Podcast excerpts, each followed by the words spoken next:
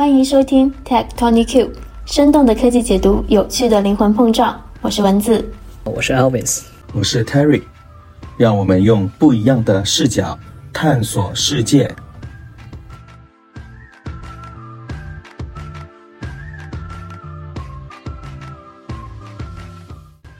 Hello，大家好，我是文字，欢迎大家收听 Tech Tony Q。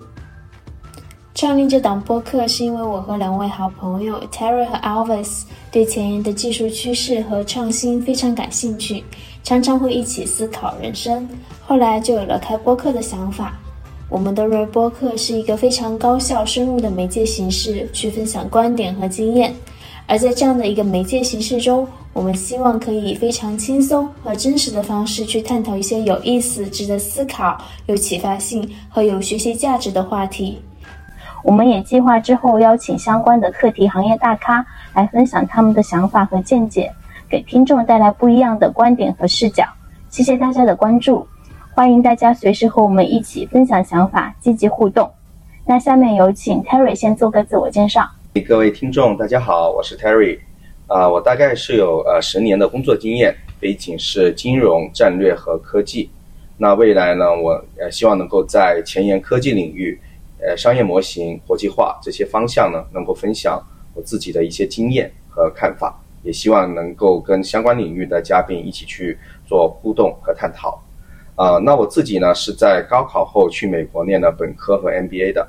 啊，MBA 前呢，在美国的银行里面负责投资和资管领域的工作，大概四五年左右的时间。那 MBA 后，我转行到了呃战略和 Tech 的一个方向。啊，先是在咨询工作了一年多的时间，然后就回国发展了。我先是在一家专注于自然语言处理的 AI 初创公司工作，啊，负责企业的战略、投融资还有国际化业务。再后来加入到了我现在的这家 SaaS 的公司，负责亚太区的战略和运营。那我们目前 B base 在香港。今天的两位小伙伴其实都是我来到香港后才认识的。那我先 pass 给 Alvis 做下自我介绍。Hello，大家好，我叫 Alvis，我是一一年来香港的老港漂了，呃，之前也是一直都在香港，从按部就班的经历了从传统的金融从业者的这个全链条的路径，从商行转到投行，后面在二零年的时候去读了，呃，一九年的时候去读了 MBA，后面转到了 PE，那目前是在一家 PE 负责这个海外投资，那现在也在重点关注一些出海的创业的机会。那我我自己的一个背景就是非常适合呃任何关于香港或者金融相关的一些话题，也也是刚才像文字和和泰尔所说的，就是我们在香港相遇，呃特别特别有意思的地方，香港还是一个有多元化背景的一个城市，能遇到有趣的人和有趣的事儿。我也如果有任何相关的这个关于香港或者是金融行业相关的一些问题，我也非常乐意去做一个分享。呃，看看文字。好。谢谢 Alvis 和 Terry 啊，我的职业背景比较多转变，跨了三个行业。第一个是电影，我本科是学国际会计，辅修电影，所以毕业之后呢，就加入了一家 startup 做电影的海外市场业务，包括 BD 发行等等。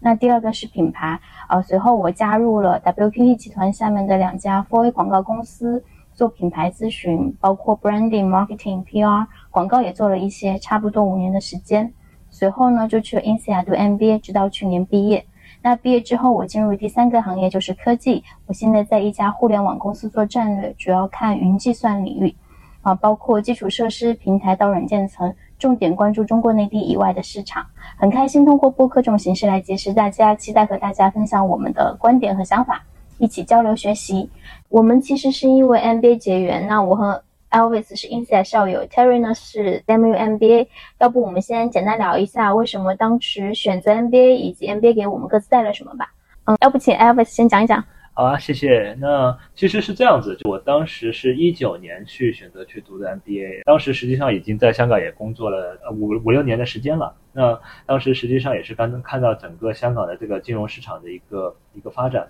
当时如果大家还有印象的话，应该一九年的时间是国内的这个这个房地产。的借债的是一个大规模举债的这么一个情况，当时实际上也看到了美美元的这个加息啊，种种的一个一些一些一些宏观的一些一些因素，导致我当时做了一个很很大胆的预测，可能一九年下半年或者是二零年上半年就会有个金融危机，所以当时就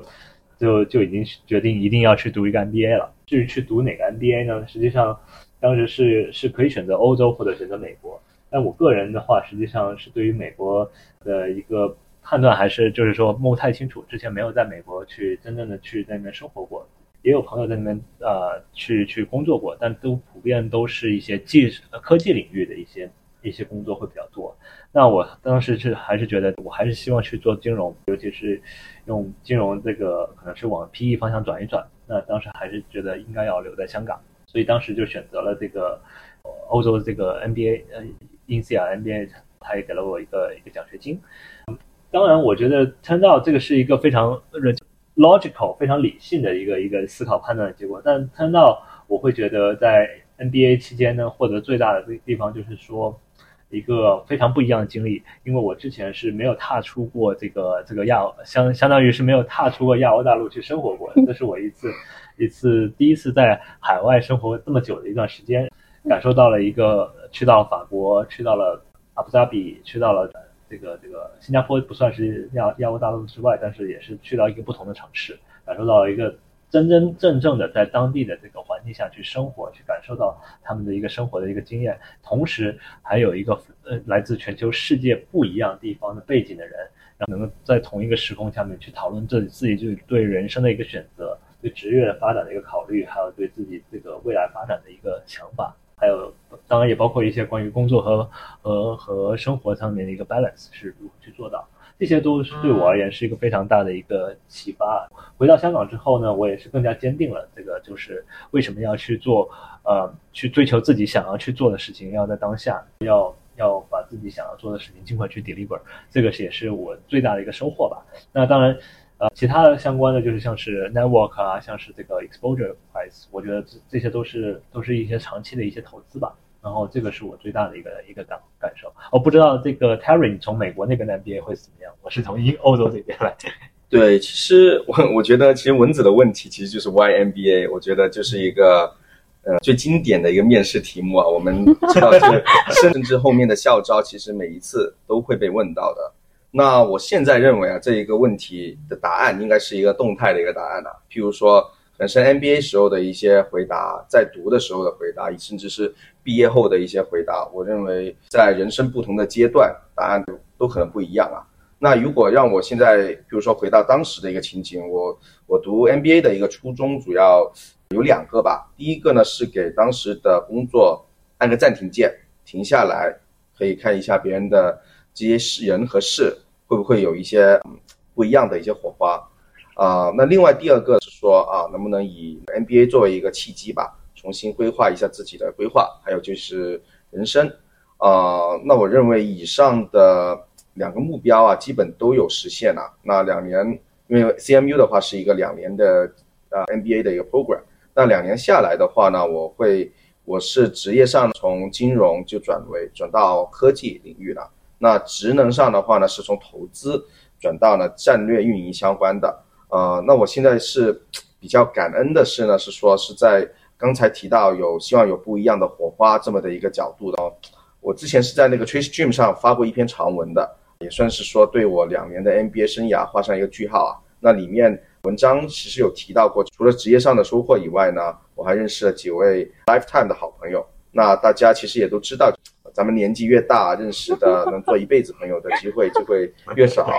那所以呢，对，所以呢，我就非常庆幸说，就有这么的一个机会去认识那几位朋友，一起去啊体验学习，还有生活中的苦与乐吧。那最后一个收获，我觉得就是说，也是一个 lifetime 级别的经历。过去那两那两年的时光，自己会养成一个呃可以随时思考和学习的这种习惯。那一种生活、工作和学习可以无缝切换的这种能力吧。那我这种，我觉得这种影响应该是一个长远而且积极的。那所以总的来说啊，职业、朋友、好的习惯，那这我认为这三个是 MBA 带给我的一个礼物吧。对，那我也知道蚊子也是读呃也是 MBA 之后换了 role，也换了 industry，还有 location 也都换了。那你是怎么样考虑这个事情的？好，在我回答之前，我要 echo 一下，我觉得 Terry 讲的好 好，果然是做 MBA 申请 coaching 的人。之后我们可以把 Terry 在 Chase Dream 上面的一篇文章放在我们的 show notes 里面，让大家去 拜读一下。我我我回答问题就是，我 MBA 的话，我觉得原因其实跟 Terry 蛮类似的。我觉得最重要的原因是因为我当时基本学习到了品牌相关工作大的原则和逻辑，所以再往下走，虽然依然会有很多学习的机会，但是学习的速度和成效让我觉得不够 exciting。呃，因为当时做品牌的时候，我的团队给了我很多机会去做一些新的尝试，所以出来的作品和结果我都很满意。那基于来自客户啊市场的一个反馈，我基本上可以预测五年之后我在那家公司或者换到 in house 对应的工作会有的一个职业发展和成果。所以我当时大胆 picture 了一下我们团队 VP 和 MD 的工作，然后我想了一下，那可能不是我可能十年、二十年之后想要的样子，所以就考虑了转变。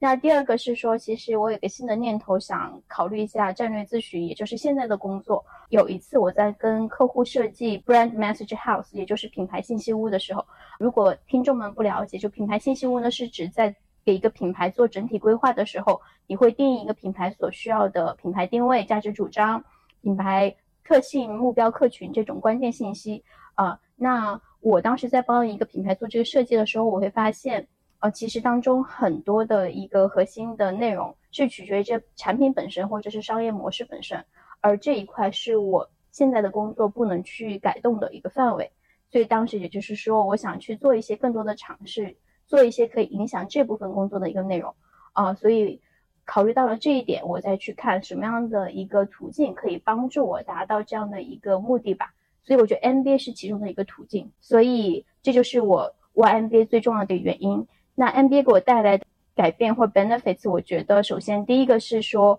once in a lifetime experience。我记得 Elvis 跟 Terry 都提到这个。嗯，那我其实当时在 INSEAD 跟不同行业背景、教育背景的同学一起学习，我觉得是一个非常开拓视野、丰富内心的一段 journey，也对于认识自己和拓宽生命的维度非常的重要。那第二块就是说认识到了很多人。无论是 insiders 还是说其他选 MBA 或者非 MBA，也收获了非常多的友谊。我觉得我们三个在一起做播，也是因为 MBA 这样的一个契机。我觉得对于整个生命的维度来讲，是一个非常有意义的事情。那在这里要跟我的母校插播一个广，想申请 INSEAD 同学去了解一下。我觉得无论你申不申请，这都是一个非常有意思 program。我们是十个月的项目，我们也是全世界可能最 diverse 的。之一的 MBA program，我们的同学呢，一般来自七十到九十个 nationalities。那最后呢，就是说换到了现在想要做的工作，达成了当时申请 MBA 想要做的一件事情。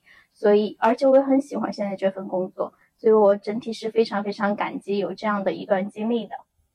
我觉得十个月的 program 非常 cost effective。我们是一年半左右的一个项目，但我们。怎么说呢？能够在 intern 的时候花更多的时间，我觉得反正就用取舍吧。但我觉得十个月不错。对，我觉得从从从 career 上面的，因为我是做金融的嘛，所以我当时是很明确，我还是会 follow 金融这个这个 career，所以我没有打算是说真的要换一个那个跑道。对，没有算换一个跑道，更多是说，比方说从买房到卖房，啊，卖房到买房的这么一个转转变。这个是可以其他做到的，所以我不需要这个这个 NBA 帮我去做这个事儿，我更多是说希望这个 NBA 帮我去看看不同的人、不同地方的人的这个这个不同背景的人，他们是怎么样去做自己的 life decision。然后，当时我唯一的考虑就是说，哦，我要不要到欧洲去工作，或者是说我要不要到其他地方去工作，这种可能性。后面看完之后，我是会觉得，还是你应该是找到你自己自己从你自己根本最强的一个地方去出发的。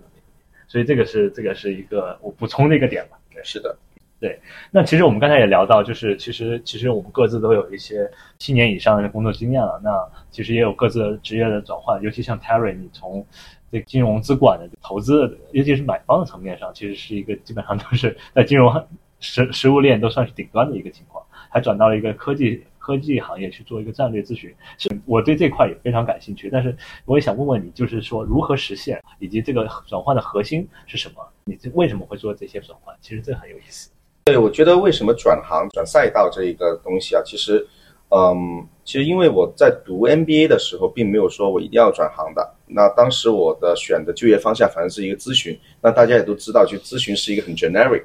去哪里最终还是可以去微调，有机会微调的这么的一个。一个方向，那我自己觉得当时的一个期望啊，咨询是能够是不是说让我能在呃有限的时间里面有更多的一个 exposures，因为啊当时呢实习也在咨询，也拿到了 return offer，那所以就是毕业后就是也开始走这条路了。那说到后来，为什么说哎会在科技公司里面做战略这一个事情呢？那我觉得是中间有一个转折点呢，是我回国了。那我觉得，呃，这是一个，因为当时我是一个裸辞回来的一个一个状态嘛。那我我我是没有在香港或者在国内全职工作过的一个经验。那所以当时刚回来的时候呢，其实也是经历过一段时间找工作的一个煎熬的。那我当时的一个思路，首先第一个，我知道我不想。不想做什么，对吧？我就不太想继续再当呃再做咨询了，因为，嗯，我觉得它的一个切入度的切入的那个深度，跟我呃开始的一个理解的话，还是有一点点的一个不一样。那之后有机会我们可以再展开。那其次，我是发现我挺想是做一个战略相关的一个工作，而且是想去到那个甲方那一边。那这样子的话呢，会更加的去做一个从一个计划到一个。呃呃，落地这么的一个全链条的过程都能够 ownership 对有一些 ownership 对我自己会比较享受这样的一个过程啊。那当时呢，因为当时的一个情况呢是呃二零一八年左右的一个情况，也是中国科技行业尤其是 AI 最蓬勃发展、最红利的一个阶段。那那我当时呢就说，哎，那应该要加入一下科技行业，尤其是说经历过那个 CMU 这两年的这个时间里面呢。比较长期深入的去接触这些比较前沿的一些科技技术，发现自己对这一块还是挺感兴趣的。嗯那所以后来呢，就加入了一家在深圳的一个人工智能公司，是专门做那个 NLP 自然语言处理的。那其实我记得在说说说回五年多前的话，其实当时还是一个视觉。Computer Vision 这一这样一块才是最红、最最厉害的一个 AI AI 前沿，包括之前那当时视觉是小龙，对吧？那 NLP 的话就也还好，但没有去到一个跟他们呃并驾齐驱的这样一个高度。那但但是如果这五年的时光过来，现我们看到今天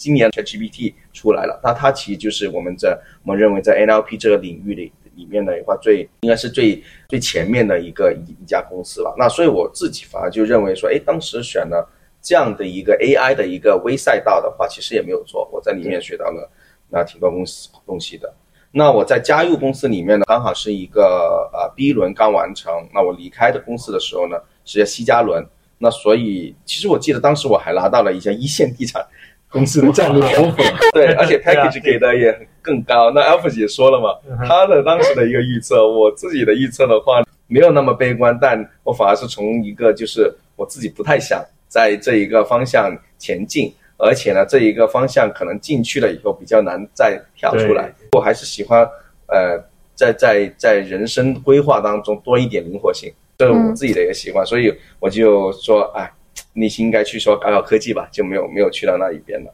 那所以我觉得，关于为什么转行这一个的话，我觉得就没有太多的为什么，更多的是可能命运的一些安排跟的一个兴趣爱好吧。对，那其实。啊，转行的核心，我或者一些思路，我觉得倒是有价值可以分享一下，因为可能会有一些借鉴的意义。首先是说呢，我们在职业道路上应该是一个前进的一个方向嘛，你不可能说倒退，对吧？那前进，如果你要在这时候选择转行，那凭什么条件可以让你保持一个向前、继续向前的这种动能，对吧？那从专业知识的一个积累的一个角度，要不就是说你有这个行业的一个积累，要不就是说你在。functional 的这种专业技能是有一个积累的。如果我们一般咨询的话，会叫行业叫 vertical 嘛？那 functional 的话，我其实也会参考咨询公司叫这个叫做 horizontal 这么的一个情况。那大家可以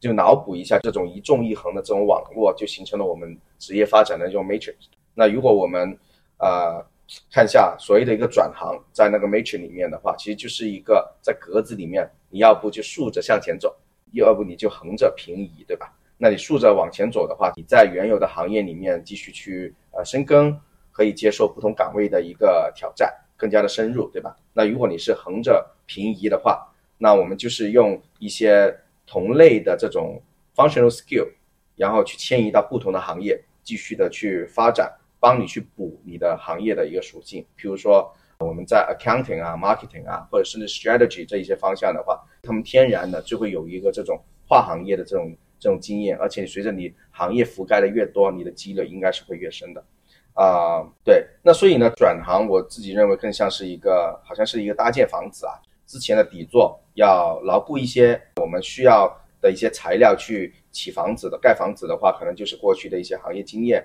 或者一些啊专业技能，那这样房子的话才能越搭越高，而且呢很稳固。那从我自己来看，我目前的岗位来看的话，我过去啊咨询的一些经历啊。还有一些 AI 公司的一个经历，其实都能够迁移到我日常的工作当中。嗯，譬如说啊，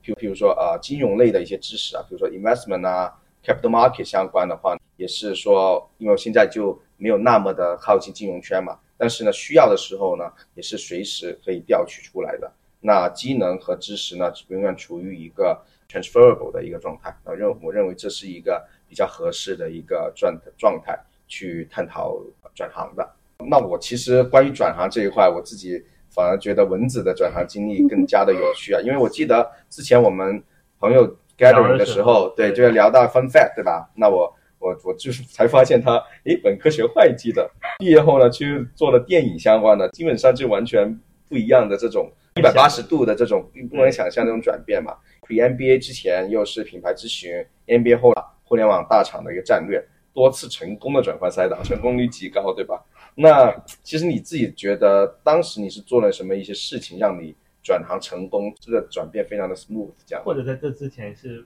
我觉得更有趣的问题是说，what drives you？就是怎么样？就是你这个转变当中的 what 呃背后的这个这个动力是什么样的？OK，我觉得这个问题很大，我可以先。呃，从大的层面来讲，我整体的职业发展还是 follow my heart，就是我觉得多少有一点理想主义。然后在当时我是比较幸运的，就是很多时候我这种理想主义支撑着往前走，有很多人支持我，让我达到了我一个又一个的目标。我觉得这个是我们到最后吧，可以再展开讲一讲。另外就是说，我觉得可能对听众比较有价值的是说，什么事情可以使得转行成功嘛？我其实之前没有太考虑过这个问题，因为我的目标不是转行，我的更多想法是说，在当下这个人生阶段想做什么，以及想要做这件事情需要什么样的条件。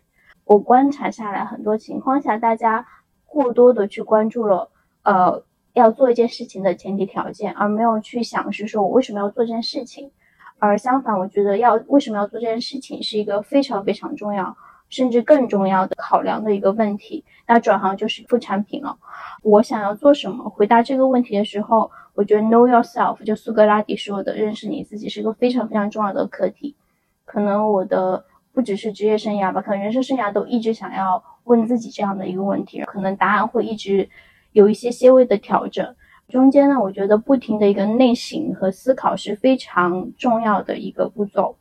转行最开始的一个一个 drive 吧。第二块呢，就我觉得可以帮助大家转行的是说，你要在目前这件事情上尽量做到优秀。原因有两个，第一个就是说，其实很多时候转行会看你之前做了什么。呃，一个人不可能什么都会，但是如果你在之前相关的领域都做到比较优秀的话，会给其他领域的人 reference，他会更加的愿意去信任你。这是一个非常实际的一个 ref 一个命题。那第二块就是有个理论叫做相邻理论，讲的就是说，在任何一个领域，下一个伟大的创意出现的时候呢，它会发生在当前的前沿的一个相邻区间，也就是说，这个区间包含了对现有想法的各种可能的新组合。我认同是说，在某个领域达到前沿的时候，你更可能看到它的一个潜在的创新和联想，这个联想会去激发你去想想，我下一件事情想要做什么啊。所以呢，我觉得把现有事情做到优秀是非常重要的。也就是说，刚刚我举的例子，我在做一个品牌信息物的时候，我发现了可能当时做 branding 带来的一个局限性，然后再促使我去思考，那我下一件事情想要做什么，变成战略咨询是这样子来的。那回答了我想做什么，我觉得第二个就是说，你怎么去成功的实现想要转行？我觉得有两块吧。第一块就是说，你要看到它。基于表面的显性的 qualification，也就是说 JD 上面描述的那些内容，拆解每条工作背后代表的一个核心能力，包括经历，包括技能，包括你之前相关的一些经历，怎么可以就映射关系把它对应过去？那第二块呢，就是核心技能的识别和转移，同时要客观的去衡量一下哪些是你能改变，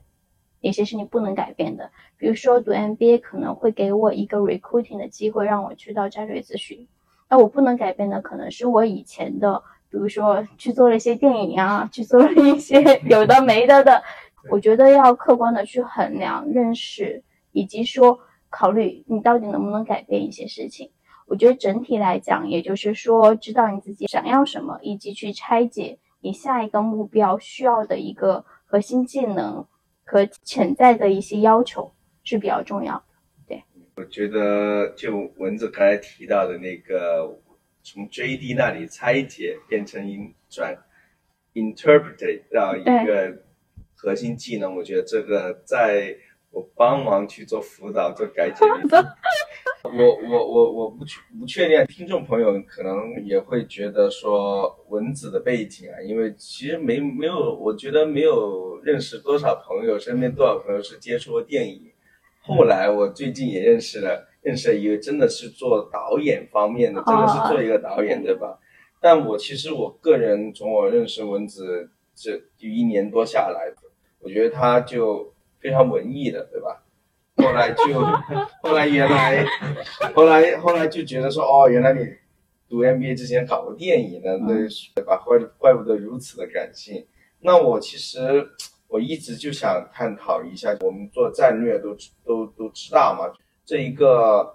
方选工种要求你有必要必须要很理性、很有框架感的去思考和辩证问题的。那基于你又是一个感性 girl，对吧？你自己是一个 怎么样去 balance 这种感性和理性的呢？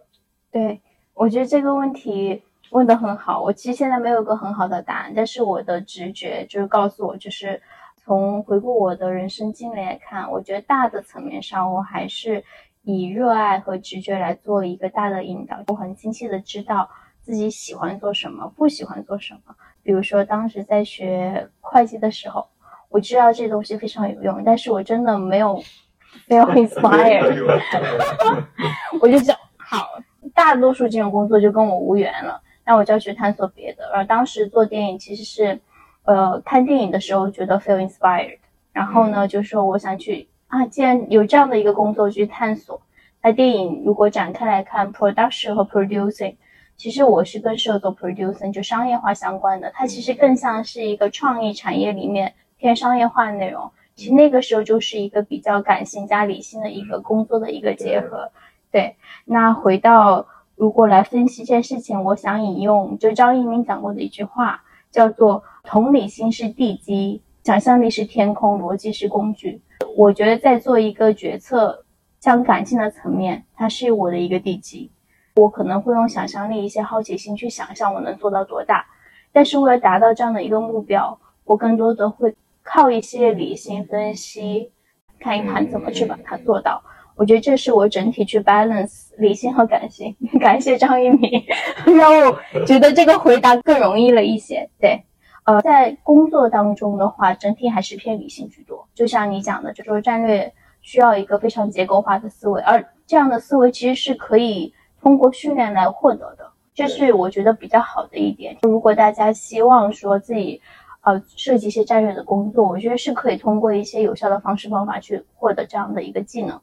那感性呢？我在生活中尽量还是做一个就是感性的人。对，我觉得每个人要 true to yourself 吧。就爱丽丝，我希望很诚实的面对自我，所以在生活中还是很感性的，所以被大家看穿了是个文艺狗。我觉得这样啊，因为我们都看电影，对吧？我们大家都喜欢看电影，但不是多少人喜欢。琢磨一下电影背后的东西，更少人会说啊，那我去投身于这个行业。那我觉得行动力还是非常的强。对，文字最大的一个特点就是行动力非常强，我觉得这一点真的是是非常令人钦佩的一个点。对，我觉得就看怎么看这个问题，也有的人可能会觉得我有点莽撞，然后是之前有朋友问过这个问题。你到底是怎么想的？你会去做这件事情？其实我的直觉就是我没有去想，因为这事情是我要做的，所以我要去做一做试一试。中途可能会遇到一些问题，就得到一些反馈嘛，再去调整。但是我的前提是因为它是我想要做的，所以我可能就没想太多，就会去做。所以就直接跳过 why，直接 how。我是最近也是在思考这个问题。其实到了这个，因为我们现在现在也到了一定年龄年龄了，年龄反复被提及，这个这个暴露年龄的事情就就不要老说了。但是我是觉得有两件事，我觉得其实其实还是挺有意思的。一个是说自己问自己，为自己在这个年龄段到底想要去再去做一些什么事情。对。然后我我自己就就其实跟你们交流当中，我也其实一直在回顾我自己的这个 career life choice 这些东西。然后其实我自己觉得非常想做的两件事情，就是第一个就是说。自己要坚，未来要多坚持去输出，因为实际上，我觉得虽然我是 follow 一个 typical trend，就是那个传统金融这个一个 trend，但是我其实内心就是一直非常有 passion 的地方，就是抓住商业逻辑和这个做一些小的这种小商业的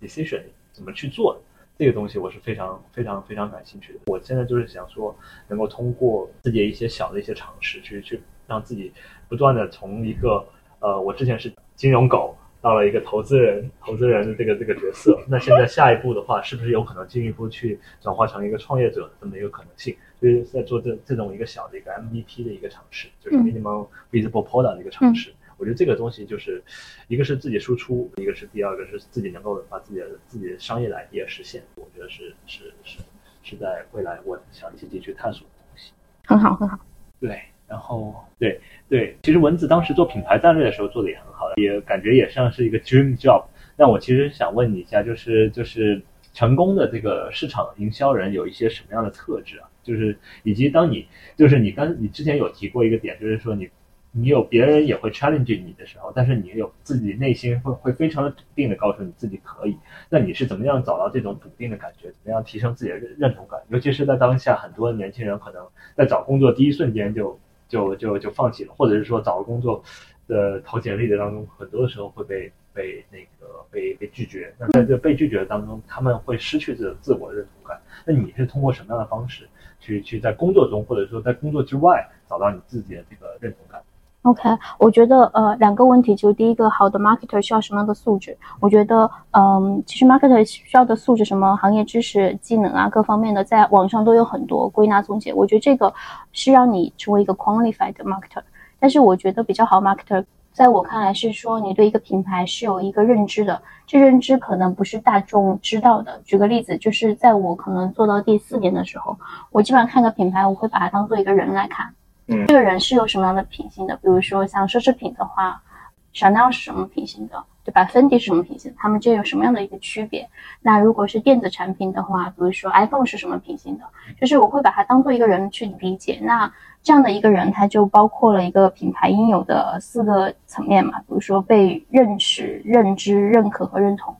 那如果你要达到这四个步骤，你应该去做到什么样的途径？你可能是通过一些广告片，你可能是通过软文，可能是通过 campaign，这样就是一个 tactic。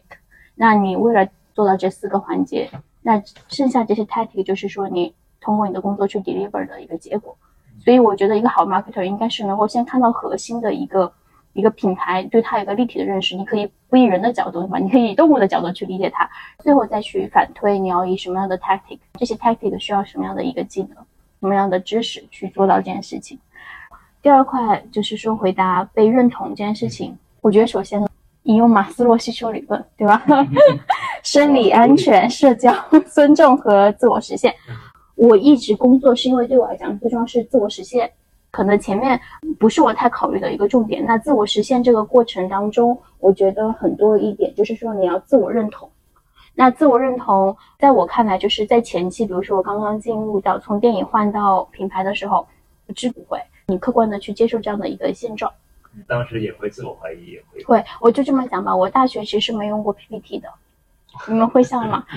对，大学其实因为我在做电影相关的东西，我不需要用那个。而且我每次做 present 的时候，当时个软件叫 Prezi。P R E Z I，当时是个非常我觉得很 fancy 的一个软件，它有动态视觉图。对对对。对，当时做活动我全都就是所有 P P T 的场景我全是 Prezi，就是这种感觉。现在不知道还活着吗？我没有去看过。对，所以我 P P T 是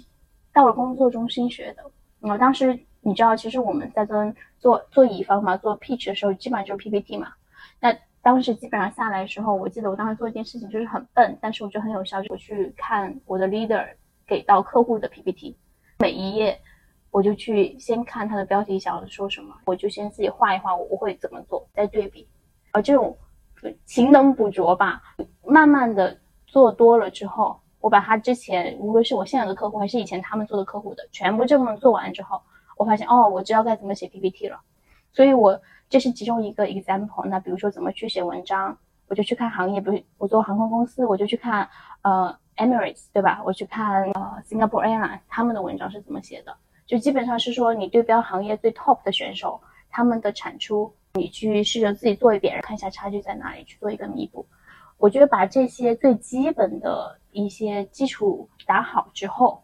你会知道我跟最好的。就是差距在哪里？这对比出来之后，其实你就大概就知道了。到后期做的时候，其实我就不再就当然整个过程中，你的团队会给你 feedback，客户会给你 feedback，市场的数据会给你 feedback，这是你 build up 你的认同感的比较重要的一个步骤。但到了最后的时候，其实你做的足够好的时候，你是不需要 external validation 的，你就要知道啊，我就是足够好了，我就会逐渐到那一步。我是一个过程吧，对。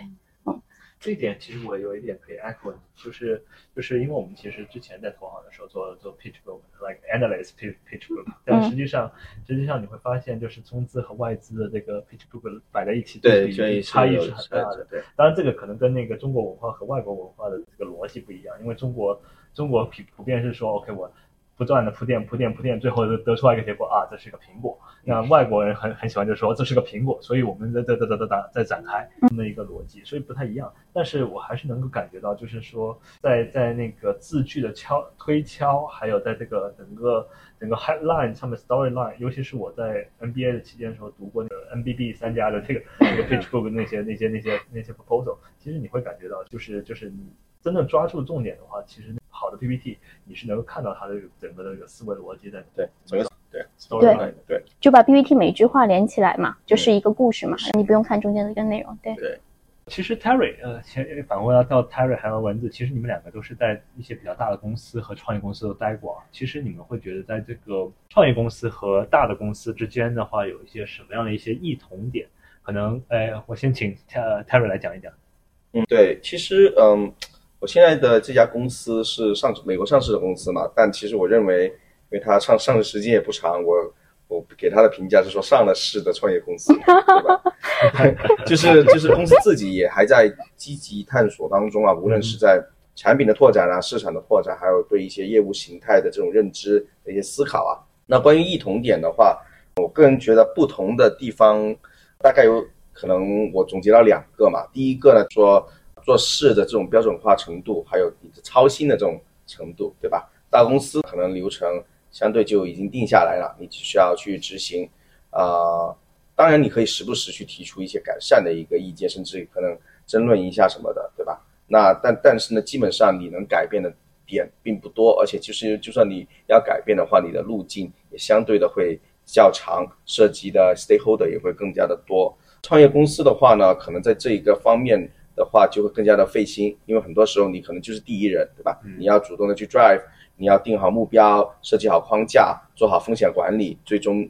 就落实并且执行。所以这这我觉得这这个标准化程度、操心程度的话是呃是比较重要的一个点，就看大家是什么样的一个 style。如果大家喜欢是一个按部就班执行就可以，而且执行的很好的话，可能大公司或许适合。但如果大家有一有一个是操心的命的话，去去初创公司，我觉得其实真的是很很能锻炼，都锻炼人的。另外一个不同的地方呢，我觉得我我生活的边界感，我这这样去总结啊，就是比如说在初创公司里面呢，我自己反正习惯好像是二十四小时待命的。那如果老板有个想法的话，可能他就随时一一一时兴起去找你去验证，他还看得起你，因为他才找你去验证一下，对吧？而且大公司的话呢，其实相对来说就是。工作时间啊，个人时间啊，更好的去去区分吧。当然了，我就觉得说呢，相对于大公司而言，在小公司你会有更大的一些话语权，承担更多的责任，你就不是一个螺丝钉了，而是一个有点像改变公司的一个舵手。有时候可能太天很天真了这个想法，那你确实能够改变一些什么样的一些东西的。那所以以上的这几点的不同呢，我我我觉得最终会培养出不一样的一些能力和风格的。对，这是一个不同的一个地方。那对，补充问一个问题，那你会建议这个，比方说年轻人或者应届毕业生，或者是一两年工作经验的人，他会优先选择大公司还是小公司？我觉得这个应该没有一个很准确的一个答案。我们甚至可以 step back 一下，就是退后一步，再想一下，就是我们工作的，我们尤其是在企业启动开始的时候，我们的工作的一个目标是什么？对，我们的工作目标，第一个，我们是希望吸收到一些行业的知识，因为刚才其实也都提到过，行业还有技能，其实是贯穿着你整个职业的一个发展路径，围绕着你去不断的去成长，对吧？行业你是能够能是否在这个岗位里面获取到足够多的行业的信息？你是否对这个整个行业的上下游 value chain 一些主要的一些 players 都会有一个很很高度的这种认知？是否能够培养你有这样的一些知识补充？那另外一个的话，就是对你的一个专业技能上的一个一个一个一个培养吧，建立是否能够给予你这样的一个机会？那假如我举个例子，比如说在大公司里面，可能你就只能够在一个行业里面的某一个链条上面发挥着一个比较单一的一个功能性工作，那或许这不是一个好的一个选择。所以在我自己认知看来，但可能有些人觉得也不要紧，所以这是一个个人的一个选择。那如果你是在大公司里面，现在不是有很多的一些 leadership development program 嘛，它允许你能够 rotate 一下，去到不同的。在同一个行业里面的不同职能去观察，去甚至是接近大佬的这样的一个机会，就是一个好的机会。它也是一家大公司。那反过来说，其实去初创公司的话，我觉得有点像是在你人生里面做了一个 VC 的一个投资，因为你去的话，你其实是承担了一定的一个职业风险，说不定他可能干个三五年他就倒了，说不定他就是因为发展不好，甚至这不是这根本就不是一个。呃，对的一个商业模式，你可能要有一个能在混沌当中发现正确方向、发现光光明的那一种能力才行。不然呢，做着做着，可能渐渐自己也会迷失，甚至怀疑自己。因为对对比同龄人，哎呀，人家在大公司里面、跨国公司里面越爬越高，我自己在创业公司里面接不倒了。虽然我离离 CEO 可能很近，对吧？所以我觉得这一个问题更多的是说，要辩证的去看一下目前在手的选。选择是什么样？多找找前辈，对吧？去聊一下，看看大家的一个思路怎么样，自己做好，对公司做好滴滴，我觉得这样才是一个对自己负责的一个一个一个一个一个点吧。我很 echo Terry 刚刚讲的，因为现在在帮公司做一个 start program 嘛，就是去赋能 startup，然后给他们一些一些好的 benefits。然后当时我们就在算 int ri 的时候，发现 startup 在前三年的那个存活率是百分之一点五。就根据 PitchBook 给的数据，所以真的是很低。我自己当时毕业第一份在 Startup，当时就是帮中国的电视剧和电影做出海。其实这一块在一五年的时候是非常非常新的，就是所谓的文化输出走出去。当时我是想找一些好的行业对标，我发现其实没有几个公司在做这件事情。我 report 给 VP，虽然就是说这场 exposure 很大，但是其实。VP 也是也是需要在混沌中找到方向的，对，所以每天其实是没有人给你 guidance，啊，你你需要真的是去呃在市场上去搜去去寻找，久了之后，当时我作为一个刚毕业的新人，我会我就会觉得，OK，我是做一些好的结果，但是我觉得这个速度让我觉得有点有点懵，刚刚 Terry 讲的那种，所以我才就是换到了 branding 做做品牌那边去，系统化一点，对对对。其实我也想就回答一下，就是 Always 问的这个问题，大小公司的异同。我现在是在一家很大的互联网公司，但是我们是做国际市场，其实是一个相对小的团队，也是一个大公司里面的一个 startup。所以我会觉得说，还包括创业公司的话，也会有，比如说 product market fit 之前的状态和之后。那之前更多像我们所谓传传统的就是 startup 的状态，但之后更快的是说你要 scale 嘛，对，就也有比如说五六百人的 startup。所以我觉得。我理解你这个问题的一个点，就是说，其实是传统意义上的大小公司的区别点。我觉得整体来讲，大厂呢，他希望的一个员工是说，在某一方面有精细化的深入研究，因为组织是足够庞大的，所以也需要员工有一个能够去 handle 各种 stakeholder 的这种一种嗯沟通的能力。我我当时其实，在科技公司，基本上大的科技公司都面过一轮，基本上大家都会看问你一个问题，就是你怎么跟不同的部门合作，这个是必问的一道题。所以就能够看出来，其实大家非常看重这一点。我觉得这是在大厂工作很重要的一块。另外一块就是回到 startup 的话，我觉得是说在。呃，product market fit 之前，typical 就是说 B 轮以前的公司，它更多的需要是一个全能手、特种兵，一种 can do attitude，就问题来了我就能够去解决。我需创业公司局需要解决的更多是一个开放性的一个问题。如果要解决这样的问题，需要不屈不挠的一个精神。那 PMF 之后呢，就是把一件正确事情把它快速的复制出来。And Office 其实你也换了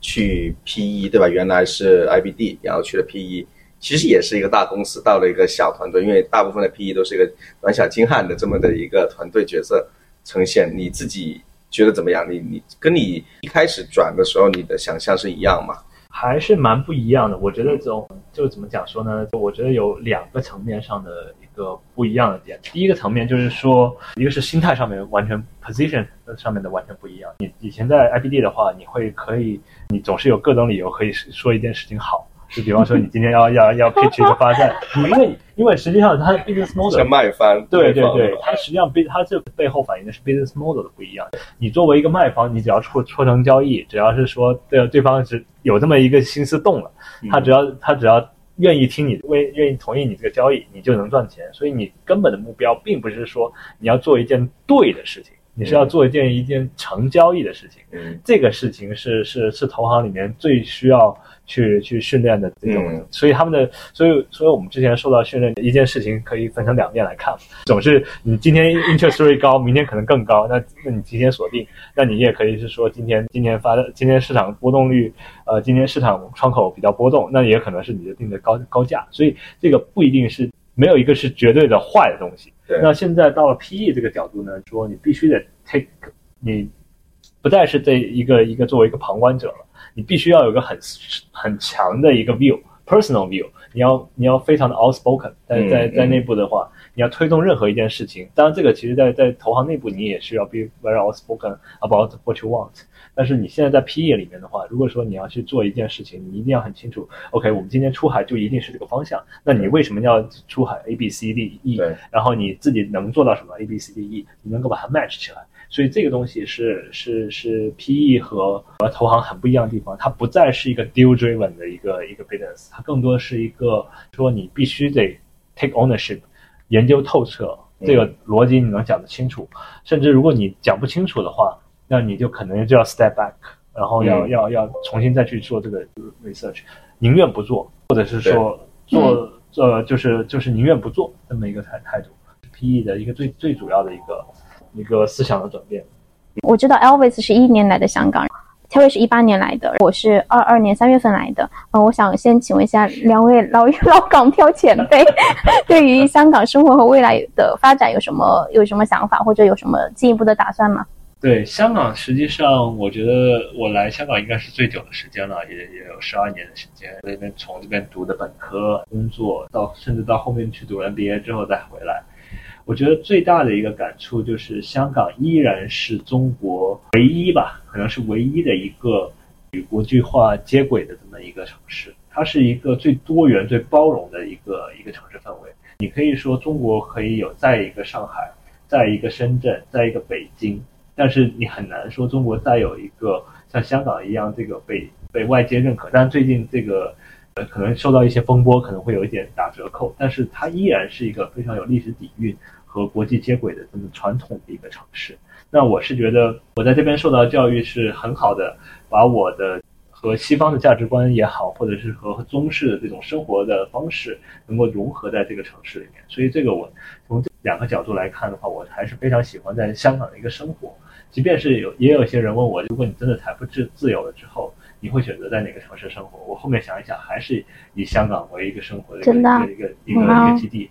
你不会把香港当做是一个，就你就只是香港这么一个市场，你是会想的是香港作为一个基地，你去做去做国内也好，做海外也好，去辐射。对，你会把它当做是一个中转点，但同时你又是一个能够让你安心和立命立根的一个地方。而且更重要一个点是说，还是这个香港在这边待着的所有的人，因为我身边认识到的所有的这些功成名就的华人也好，呃，很多的这种这金融圈的大佬也好，当我是做金融，可能视野局限于金融这一块。那还是很多都是在香港作为一个根基，他们也都是才类似的一个生活 style 吧。我觉得这种这种还是一个呃长远的一个一个东西。你在香港能够最快的认识到最最最重要的一些人，也能在这个这个市场认识到最多元化的人，这个是是也是一个我觉得香港的一个最最主要的一个点。那 Terry 呢？我觉得对 Elvis 对香港的一个评价，我非常同意啊。我一直觉得香港应该算是一块一块福地。因为它其实就是以一个同时拥有境内和境外市场对接的这么的一个国际市场的一个角色，我觉得放光全球的话，应该也都没有了。那其实阿菲斯刚才说了很多，是从一个呃一个经济层面的经济层面的一个一个描述。那我自己的话，其实我来了香港五年多的一个时间，我自己会觉得说，香港给我的一个感觉呢，一就是因为我是广州人的话，那所以就是讲粤语。天然就会很很亲切，而且从小也会受到 TVB 的那些文化的一个渲染呃渲染吧，对吧？我就觉得很亲切。另外一个呢，我就发现它其实就是一个充满了怎么说呢？充满了未知的一个城市。这个未知应该要打个问号。那未知，譬如说你去可能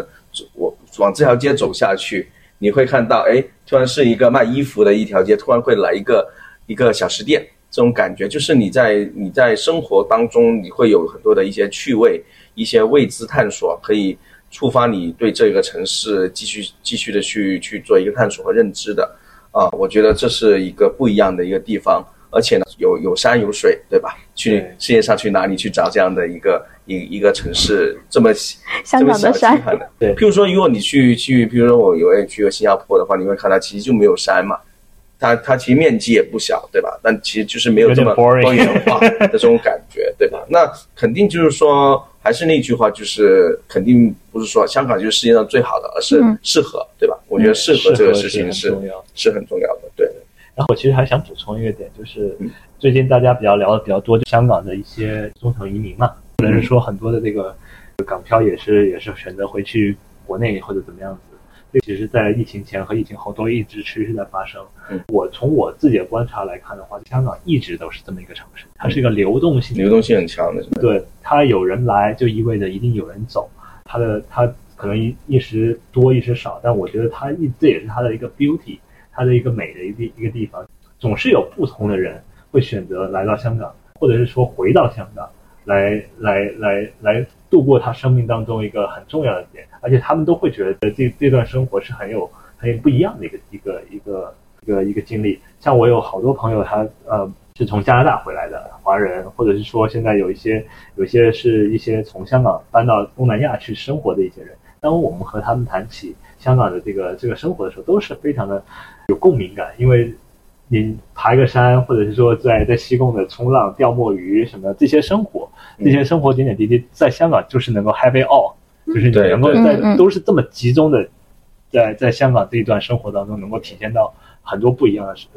的点。我记得，呃，我们当时毕业的时候，有一些比较会玩、会会 socialize 的一些一些一些一些朋友，他们一天一个晚上能够去到四五个不一样的这种 party 上面去，可能还第二天还能再去看个日出，或者是去出个海。所以这段经历，作为一个从一个年轻的角度上，我觉得还是很令人很令人向往、很令人怀念的一个点。对当然，现在现在我也是步入人生另一个阶段，但我还是觉得香港还是一个非常让人觉得多元化、非常包容，还是能够听到不同故事的一个。能听出两位老港漂对香港的热爱。对，那刚才其实文子也说了下一步的一些规划嘛。那我我自己其实觉得下一步，个人来说吧，我觉得还是希望能够，比如在专业技能啊、平台高度，还有这些眼界、思想这三个方面，继续提升一下自己。那那其实目前，比如我工作岗位上，其实有不少的机遇和挑战，能够促使我继续成长，对吧？那个人发展，我自己的话会希望把一些 side job、一些 part time job 做好，公众号啊，努力写写啊，用写文章的方式。其实刚才 F 姐提到，可以使我我觉我自己觉得啊，写文章可以使自己内心和知识都能够得到沉淀。对，输出费曼学习法。对对对，然后呢，现在也不是有一直有在做 career coaching 这个 part time 嘛，那其实也希望就是一直让我保持着对这种职业路径的这种会有一种思考，因为其实每一次我做辅导的时候，都会觉得说啊，如果当时年轻的 Terry 遇到了 senior Terry，对吧？他他会怎么去帮助他？我觉得我会把这样的一个角色带入进去，希望做得更好。那最后，最后其实是还想认识更多有趣的人，做更多有意义的事情，分享有有更多有价值的一些信息。那我觉得，其实，在香港的这个平台上面是能够实现的。那不是现在我们启动的这个播客项目，其实就是实现前者刚才我说的一个很踏实的这样的一个路径。坚持一个事情，比启动一个事情，我觉得哎要困难得多。所以我们、我们三个人就一起互相请坚持，互相监督。坚持一下，监督一下吧。对，那那蚊子你怎么看？你是一个最 junior 的一个港漂，你怎么看？我其实因为呃，我本科有去就美国交换，MBA 在欧洲嘛，其实各个地方的待的时间的长度，所以我个人觉得香港确实是个非常包容、非常 dynamic、很生动的一个城市。那呃，同样呢，在两个老港漂面前，我不得不说，香港是一个非常